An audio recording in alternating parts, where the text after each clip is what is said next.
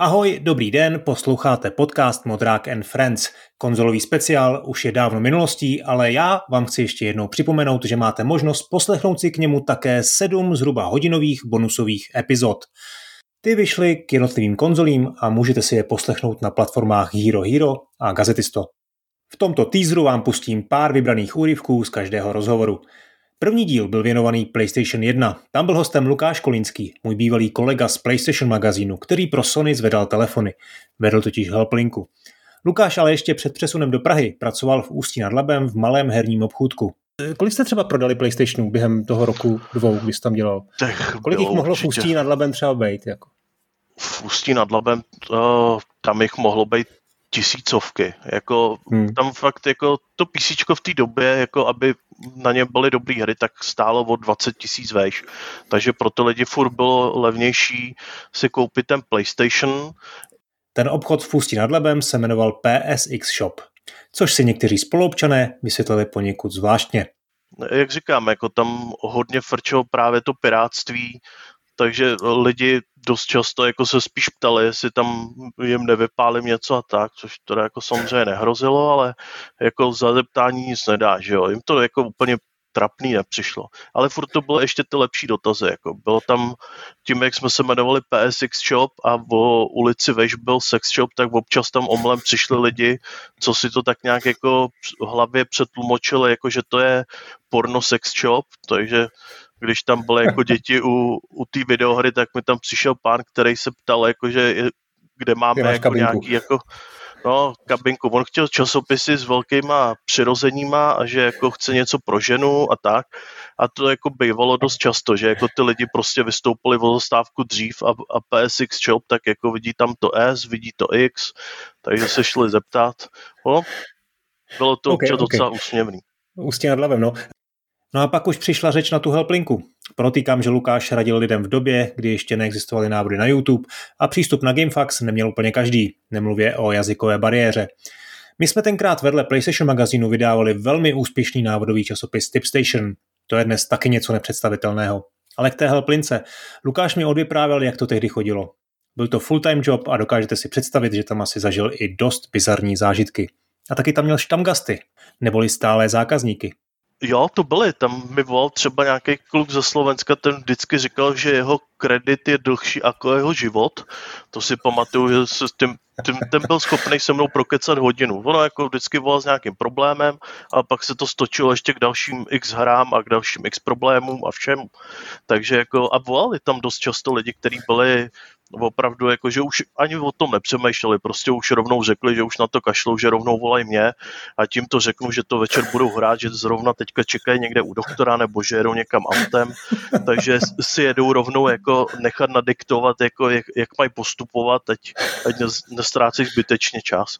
Takže jako bylo to něco jako taková veřejná hospoda. Prostě byli tam jak noví lidi, tak dost často po těch letech se ozývali furt ty samý lidi, který už jsem jako si pamatoval, hmm. jak podle čísla, tak uh, podle hlasu. No ale ještě k těm bizarním zážitkům. Lukáš je dost sférás a na sociální kontakt úplně šikovný nebyl, takže asi občas docházelo i k úsměvným střetům. Pár mi jich vyprávěl, tohle je jeden z nich vyprávěl, jak je to hrozný jako s jeho ženou, která jako akorát lítá venku s kámoškama a že jako tchýně do něj kéruje a že jako proto si koupil PlayStation, aby se trochu odreagoval, tak nic lepšího mě nenapadlo, než mu poradit, ať ti prostě pošle do háje, ať má víc času na PlayStation, tak mi akorát poděkoval a potom mi za dva týdny volal, že to udělal, ale že je to vlastně super, že jsem mu poradil dobře. Že vlastně jako to... Tak vidíš, tak si radíš no, cheaty. Jak vyšel, si... myslím, Tomb Raider 4 nebo něco, takže to zabavilo člověka na hodně dlouho.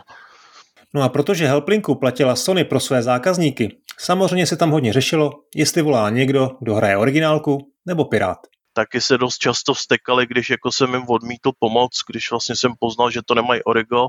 Obvykle, když ti člověk řekne, že a má nějakou hru, která vyjde až za půl roku, že tam vidí jenom rozsypaný čaj a že s tím chce pomoct, tak to asi úplně originálka nebude, takže občas to zkoušeli vše možně, že mi potom jako volali když jsem poslal vlastně jako ne do háje, ale když jsem odmítl prostě jednoho člena rodiny, tak mi volal další, ten dopadl stejně, pak další a o tom u toho třetího už jsem slyšel akorát toho otce, co volal jako první, jak se tam steká a, a proklíná mě tam a posílá mě všude možně kam, kam to jde, jo. Takže uh, občas tam byly i takovýhle jako historky a, a musím říct, že jako ten poměr těch pirátských kopií se v podstatě jako dost zvyšoval čím dál víc s, hmm. tou, s tou dobou vlastně, jak dlouho byl ten PlayStation na trhu. Samozřejmě jsme s Lukášem probrali i zásadní hry a vzpomínku na konzoli jako takovou. Ale teď už pojďme dál. Druhý díl byl o Saturnu a k tomu mi řekl své David Kubec. Dave Saturn nezažil v době jeho krátkého života, ale mnohem, mnohem později. Vlastně až v současnosti. A co se mu na něm tak líbí? ta, ta přitažlivost těch arkádových her Segy je prostě tak unikátní, že když to potom přenesli na ty domácí systémy, a už to byl ten Mega Drive nebo právě ten Saturn, tak ta atmosféra tam zůstala že to Nintendo prostě mělo jiný styl, nebyly to arkádovky. A já jsem vždycky celý jako dospívání považoval arkádovky za něco, co je přežitý. Něco, od čeho se hmm. vzdalujeme, jo. I ten trh tam šel trošku jako jiným směrem, že jo a říkal jsem si, chceme víc komplexní hry, chceme víc narrativní, chceme víc příběhu, víc textu, víc hudby, víc všeho. Ale vlastně naopak ty arkády, oni extrahují to podstatný z těch her a dělají z toho takový jako derivát, jo? Um, jestli to řekne to správný slovo český, když to jako zahušťuješ, zahušťuješ, odpařuješ vodu, jo, a zůstane ti vlastně ten koncentrát, až skoro jako instantní hmm. koncentrát nějaký jako zábavnosti. A v tom ta Sega má svůj podpis jako jasně čitelný. A ten Saturn hmm. je proto moje vlastně konzole, který jsem jako propadnul, protože se dá do toho rychle nastoupit, najdeš tam od každého trochu. A každou tu věc, co tam najdeš, se stoprocentně bude lišit od jakýkoliv vzdáleně podobné hry na jiný systémy. A ještě k tomu, díky té unikátní hardwareové architektuře, o jejíž kvalitě se můžeme vést spory, eh, vlastně způsobila, že hodně her bylo neportovaných, že byly opravdu jenom jednou naprogramovaný pro Saturna a nikde jinde, eh, až do doby emulace se vlastně nedali jako jinde hrát.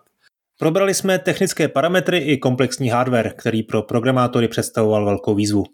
To si myslím, hmm. že je ten hlavní důvod, pro vlastně ty hry mají za prvý tak strašně specifický uh, jako look. Jo? Jako, když se podíváš na tu hru, na libovolný screenshot nebo video, tak hned poznáš, že to je Saturn. Hmm. Okamžitě. A hlavně u těch prvních her, kdy to vlastně ještě ani neuměli maskovat že to jsou ty kvady.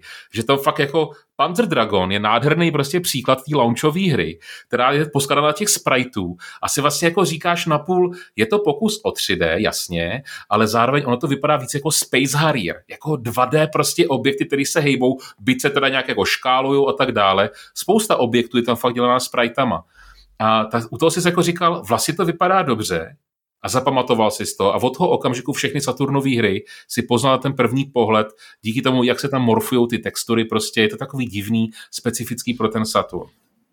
S Divem jsme ale hlavně probírali hry, hezky jednu za druhou.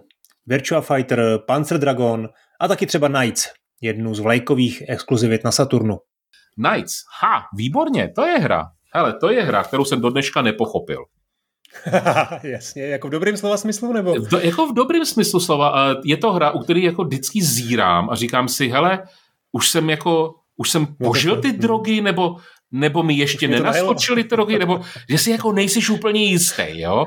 A zase, Team Sonic prostě, to přece nemůže dopadnout špatně. Potřebuješ nějakou rychlou zajímavou hru na ukázku toho, co Saturn všechno umí a v tomto smyslu jako referenční titul Nights into Dreams patří do toho topu, jo? Ale že by to byla jako dobrá a zábavná hra? Koušu se do prstu. Hmm. Já si myslím, že ne. Já si myslím, že to je hra, která splnila svůj účel ve své době jako killer titul, ano. A, a v té době bych to hrál, mimochodem, v té době bych to hrál každý den, ale dneska se tomu nemůžu vrátit, člověče. Dave hraje na Saturnu aktivně vlastně dodnes. Používá speciální zařízení na emulaci CD mechaniky. Jo, hele, uh, budu, ono to je vlastně jakoby jednoduchý, jo. Když ti jde o, o hraní těch her, a e, řekněme, že zapomeneme na svapovací disky a zapomeneme prostě na kupování originálu, který je jako nesmyslně drahý, tak existuje tady něco, čemu se říká satiátor. E, mimochodem Saturn je zajímavý i tím, že jeho protipirátská ochrana byla prolomena až teprve před několika lety, třeba před pěti, možná šesti. A oni existovaly metody, jak tu ochranu obejít. To ano, jo, swapování disku nebo nějaký čipy, jo. Ale nikdy se vlastně nepodařilo prolomit ten konkrétní kód, který má to šifrování těch dat mezi CD mechanikou a tou deskou na starosti. To se podařilo až před pěti, šesti lety, říkám. A od toho okamžiku jsme vlastně otevřeli tu možnost toho, že ty data tam můžou putovat do té konzole jinak než z originálního CDčka. Takže Satiator byl ten první jakoby hack, který ne, že obchází to ochranu, ale řeší to šifrování a umožňuje ti tam nahrát libovolné hry. Eh, je několik výrobců, jako dá se to koupit jako čínský klon za pár babek z AliExpressu bych typoval, ale vřel bych doporučil toto nedělat. Radši bych si ty penízky na to našetřil.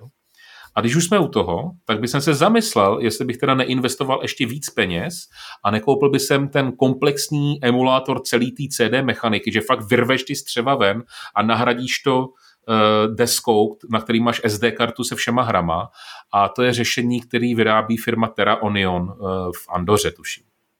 To je teda drahý řešení, jo.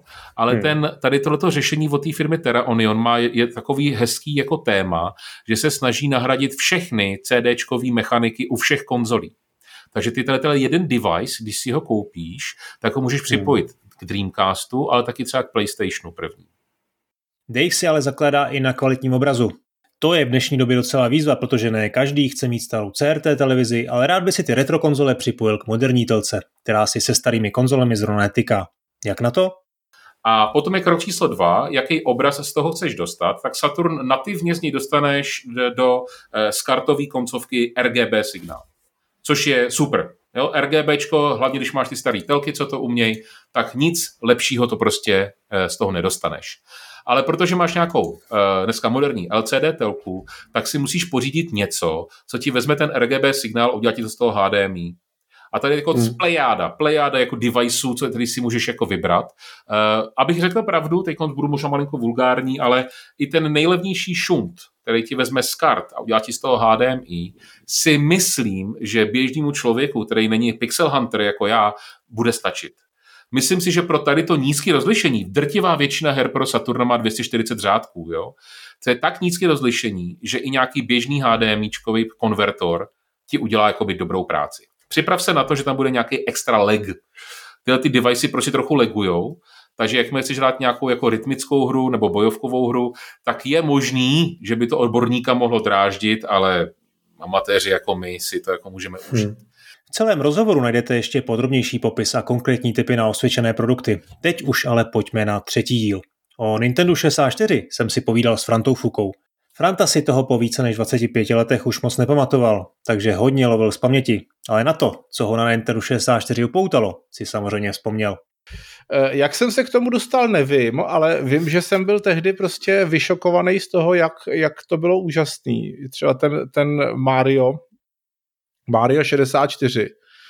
Že to vlastně bylo moje první setkání jako s hrou, která měla jakoby kompletní uh, 3D open world, teda on to ne, tehdy, tehdy by se to dalo označit za open world. Ano, ano, ano. A eh, ještě to vygradovalo potom prostě tou Zeldou, kdy opravdu to bylo, že jsem to pařil prostě přes noc do 6 do rána a pak jsem, pak jsem zjistil, že jsem zapomněl, že mám jít překládat nějaký film do kina prostě a šel jsem rovnou, rovnou z toho hraní jsem šel překládat film a usnul jsem při něm.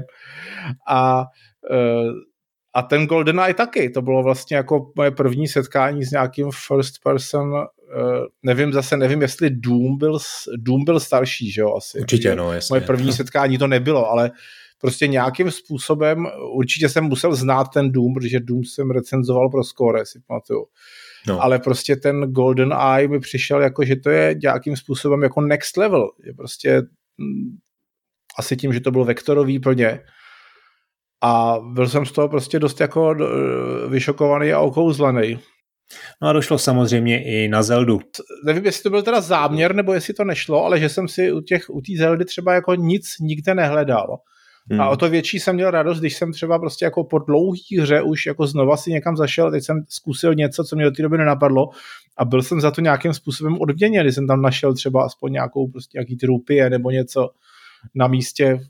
Konkrétně si vzpomínám, že když jdeš do toho zámku a počkal si, až se začne zvedat ten padací most a zůstal si na něm stát, tak on tě zvednul někam nahoru a tam něco bylo. Jo. Jo, takže prostě tyhle ty... Eh, easter eggy. No, tyhle ty easter eggy a eh, tak tahle ta volnost bylo, bylo v podstatě něco, o čem se mi jako tehdy jako zdávali sny, že půjdou takovýhle hmm. hry a ta, ta Zelda, ten Mario a ještě potom víc ta Zelda se do toho, se do toho trefila.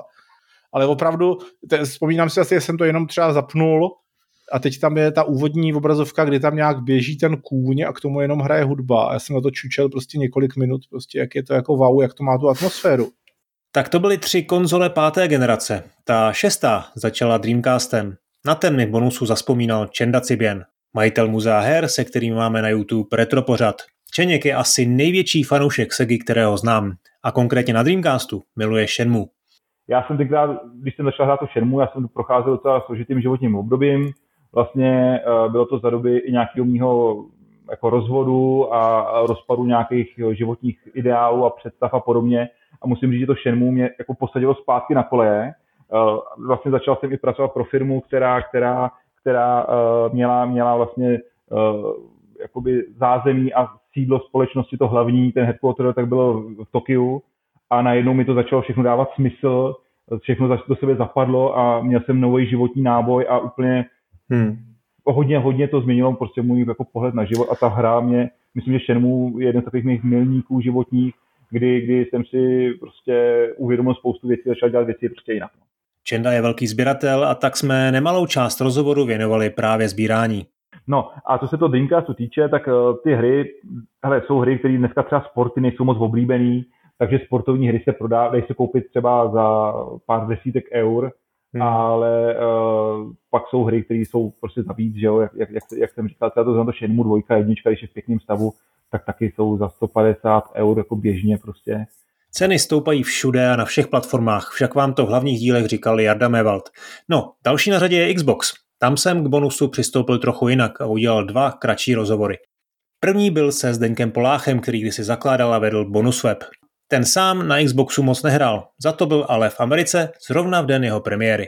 My jsme teď shodou okolností byli zrovna v tu dobu na veletrhu Comdex eh, v Las Vegas a ve chvíli, kdy veletrh končil, tak den na to měl Xbox vycházet.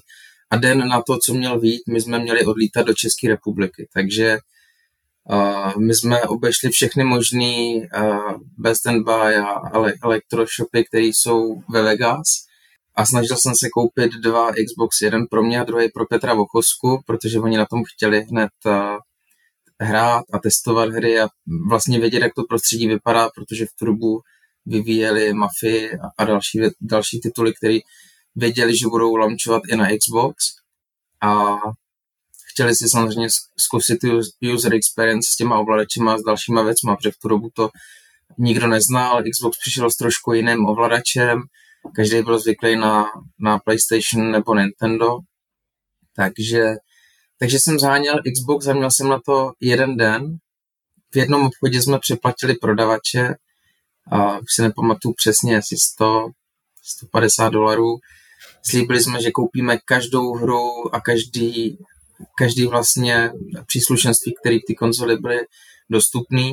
Samozřejmě všechno bylo jako napálený, nicméně podařilo se dvě konzole zajistit a pak byl teda problém je přepravit, protože jak jsme měli ty hry, měli jsme ještě vše možný ovladače a já už si nepamatuju, jaký veškerý hardware k tomu byl tehdy dostupný, který jsme museli koupit taky, protože ono toho hardwareu bylo dost, nebyly jenom ty konzole. I her bylo dost. A, takže, takže jsme to museli nějakým způsobem zabalit do letadla a dovést do Čech. Detaily té operace, včetně důkladné kontroly na letišti před odletem, si můžete poslechnout bonusu. No a druhý rozhovor byl s Tadášem Pepřem, který má taky jedinečnou vzpomínku. Pro něj byl totiž Xbox úplně prvním setkáním s videohrami. A tomu prosím nebylo ještě ani šest. A právě jsem jako o hrách jako takových, o tom, že existuje něco jako digitální hraní, ještě neměl ani potuchy. Si pamatuju, že mám nějakou jako matnou vzpomínku na to, že brácha instaloval na svůj notebook, co dostal tehdy ve škole Mafii. Pamatuju si, mám nějak zafixovanou instalaci ze tří disků a pak eh, nějaký takový ty zprostý hlášky Paulího. A to je jako jediný, co si takhle herně z toho dětství pamatuju. Ale pak je tady tahle ta vzpomínka na ten moment, kdy přišla ta krabice a byl to první Xbox teda v bundlu z Midtown Madness 3 a s Halo, takže tam byl, byl tam Master Chief na tom, na té krabici a byl tam, byl tam to auto z toho eh, Midtown Madness, byl to červený Mini Cooper. A já si pamatuju, že jsem se na to jako díval A ptal jsem se táty a bráchy, jestli to je jako auto na dálkový ovládání, protože tam je prostě to autíčko na tom obalu, protože jsem jako neměl tušení, eh, co to jako je.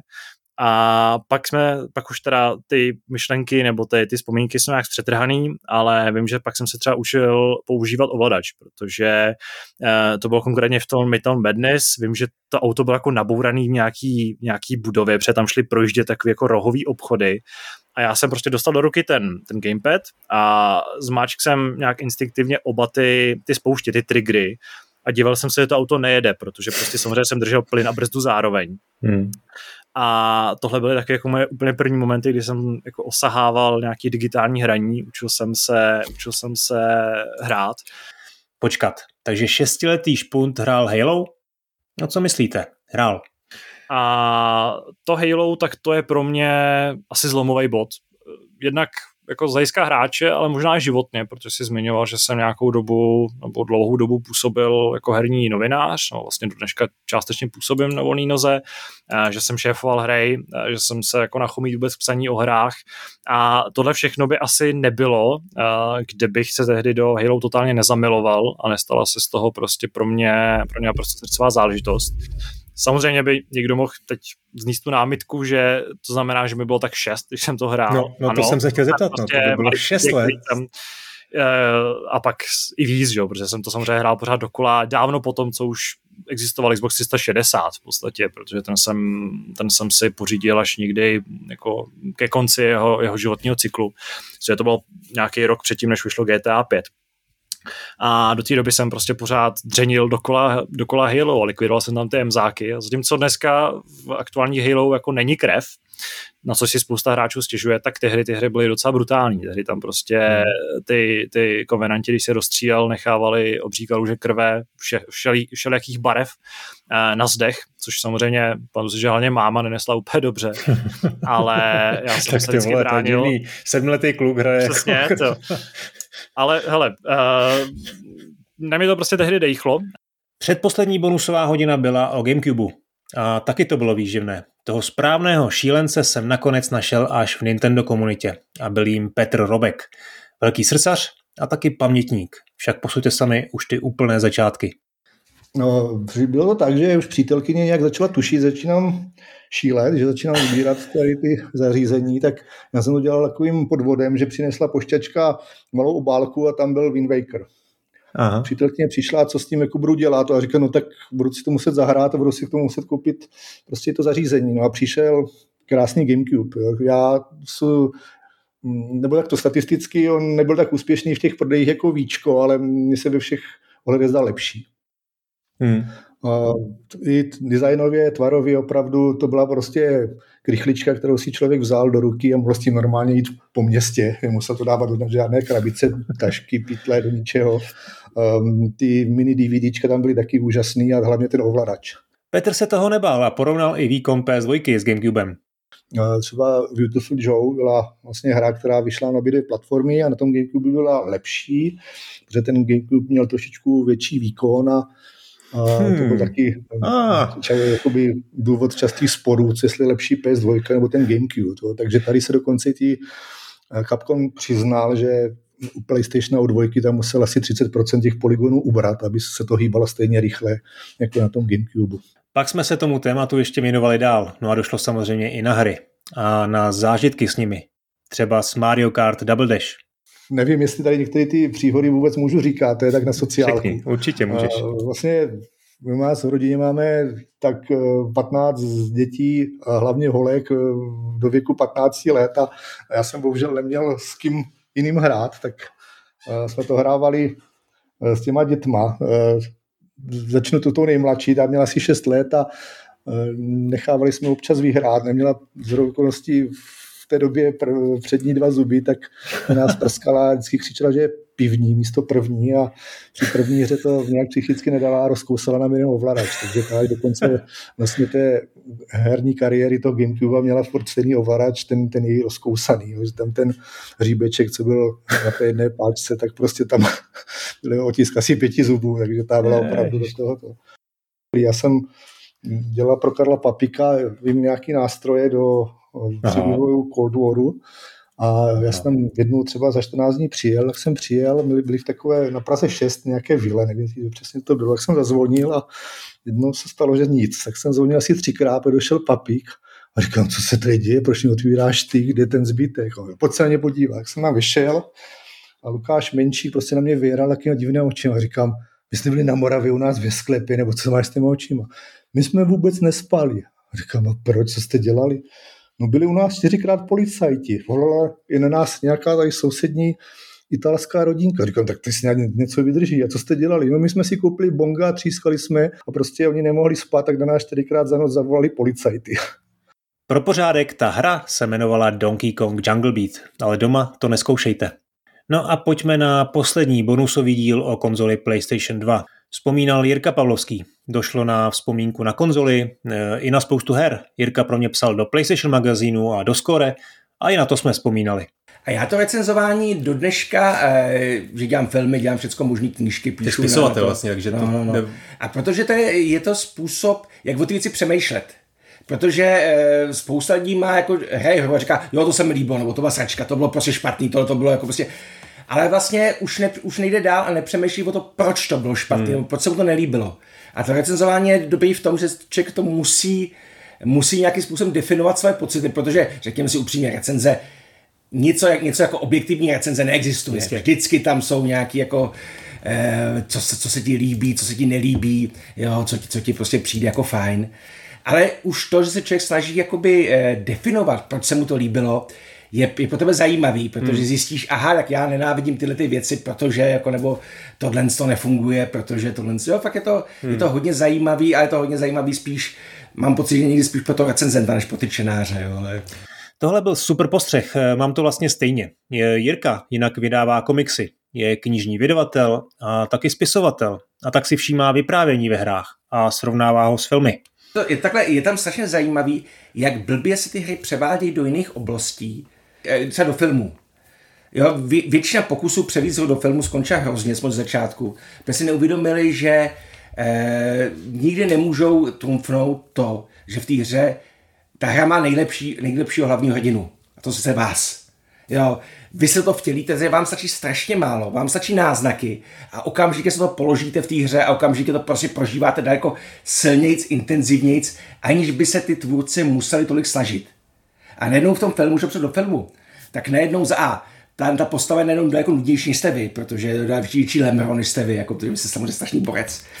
Ale zároveň najednou to, co vás té hře oslovovalo a co vás působilo strašně silně v tom filmu nefunguje, protože tam chybí takový ten váš vnitřní prožitek, to, že si to vybojujete, že vlastně to je, že možná takový ty interaktivní, kdyby ty filmy byly interaktivnější, vás třeba vám dali kladivo, aby se lidi museli mlátit během toho představení nebo něco takového nebo posouvat, tak vás to třeba bavilo víc, jo, no, hmm. to je, hmm. jo. Ale jako nejsem si úplně jistý, jako teďka už taky, taky se snaží, teďka s tím bojujou, ale v podstatě Uncharted byl hrozný, Tom Raider byl hrozný, když ten poslední už byl takový trošku lepší a taky to nebylo nic. No, o Mariovi, starý Mariovi nebudu mluvit, ale přemýšlím, a už určitě byl nějaký kvalitní. Te, teďka je vlastně taky to obešli tím, že začal natočit ten film, tom Gran Turismo, ty jsem ještě neviděl, že to natočil ne o té hře, ale o člověku, co hraje tu hru a co jo, pak jako, pak se snaží závodit, jo, takže to je docela... Hmm. No a ještě postřeh ke Grand Theft Autu, nebo spíš obecně eh, k hraní. Byť tam je, tam je zrovna zajímavý to pnutí mezi tou postavu, protože ta postava je taková, že se díče snaží mít rád a zase tam spousta těch důvodů, proč ji jakoby, což je dobrý způsob, jak udělat e, nesympatickou postavu sympatickou.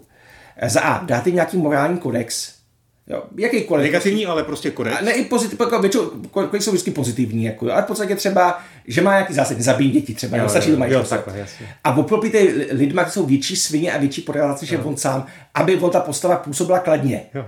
Protože říká se si jako, OK, jako v tom světě, ve kterém žijou, jako, je to ta postava doba to nejlepší, co může být. Jo. To, je, to je stejný, stejný problém i, s tou, eh, i, ta, i ten další díl, že, že jsou vlastně ta, že ten, ten hlavní hrdina je sice jako hajzl a zloděj, ale prostě proti tomu, jak jsou všichni ostatní, je, je to takový ten e, ostrůvek normality, dá, dá se hmm. říct. Jo. Hmm. No. Jo, takže jako to mě fakt jako bavilo a teďka má být Počkej, byl nějaký nový díl nebo nebyl? Ne, ne není, eh, ale eh, Red Redemption ještě by mě zajímalo vlastně, jestli si hrál, protože to je uh, vlastně já, souběžný já, taky já. od Rockstaru, taky no, otevřený no. svět, ale western. Mm-hmm. A tam je ta morální část vlastně jako daleko líp zvládnutá, protože tam vlastně to není takovýhle dilema, jako že by A jako jo, na začátku třeba, když jsem ten, ten, ten poslední díl, tak tak na začátku někoho za, musíte zabít, no jo, no. protože vlastně a nemůže z toho, nebo osvobodit parťáka a vlastně postřet město kvůli tomu a Jo, taky to jsou taky ty věci, které člověk úplně, eh, mi přišlo tak do toho nutí, jo, to, že hmm. to si, já se snažím být v hrách hodnej, aspoň někde se snažím být hodnej, jo, to je takový, eh, hry na rozdíl od života eh, je, jsou takový ten, že, že tě potrestají a odmění za tvý chování automaticky, jako, že tam jako viditelně takhle, jako, jo, že to je, že člověk je hodnej, v životě člověk jako není hodnej, protože nemá jasně takový to, kdyby si, hele, kdyby si v životě udělal dobrý skutek, a objevil se nějaký nápis, ten si to bude pamatovat, jako jo, si říkáš, no tak to budu dělat častěji, co to evidentně jako, jo, nebo nějaký, nebo získáváš pět bodů charisma, tak prostě říkáš, jako, to, do, do, toho jdu, jako to má smysl, jo, ale, ale no. jako takhle v té, v jo, to, to, to v tom životě není, jo, tak možná ta, ta, ta gamifikace života fakt má smysl, že to je. A úplně nakonec jedna dobře míněná rada. Nesledujte trailery, nečtěte si žádné preview ani novinky o chystaných hrách. Jirka to tak dělá protože očekávání znamená zklamání. jako, já taková ta doba, kdy člověk slivak všechny trailery, já teďka říkám, vymýšlel si, co to bude, že jo, to je, já tomu říkám syndrom čtyřístku, jestli si vzpomněte, to je možná starší generace, že my jsme eh, vycházeli, ještě pořád vychází magazín čtyřístek komiksový. A to, bylo, to byl jediný komiks, který kdy vycházel. A vždycky na zadní stránce byly názvy všech dílů, který kdy, který výjdou třeba do roku, jo, nebo za, za, za dobu. Aby tam nás jako piráti na bleťáku a te, a člověk si vždycky domýšlet, co to bude zač, jak to bude úžasný. A pak to bylo, že se koulujou, jo, prostě něco takového. Tak vždycky byl zklamaný potom. A u těch trailerů to podobný, že vždycky si člověk jakoby eh, navnozuje to očekávání. A pak nebo to vidí, tu ho říká, no vlastně čeká jsem, čeká jsem, že budeš tvrdší Batman, jo, prostě fakt, že to je taková, takže od určitý doby už se spíš nechávám překvapit a spíš jako se nechám zaskočit tou hrou, že to je dobrý, že to je, Aha. než abych se jako, než abych potom snil a vymýšlel si, co to vlastně bude a, tak to je v tomhle sestřihu už všechno. Bonusů je celkem 7 hodin a tady se nevyšel ani zlomek zajímavých postřehů, osobních názorů, vzpomínek a historek. Pokud si to chcete poslechnout komplet, vzhůru na Hero Hero nebo Gazetisto, kde můžete podcast podpořit připlatným a dostat se k obsahu s předstihem a včetně tohoto exkluzivního obsahu. Mimochodem, stále pak můžete poslouchat ve své oblíbené podcastové aplikaci, jakékoliv, snad s výjimkou Spotify. Na Hero Hero a Gazetisto si jednoduše skopírujete RSS link, vložíte ho do své podcastové apky, ve které už se vám pak objevuje i ten placený obsah. Tak díky za pozornost a těším se zase u dalších epizod, těch volných i těch bonusových. Ahoj!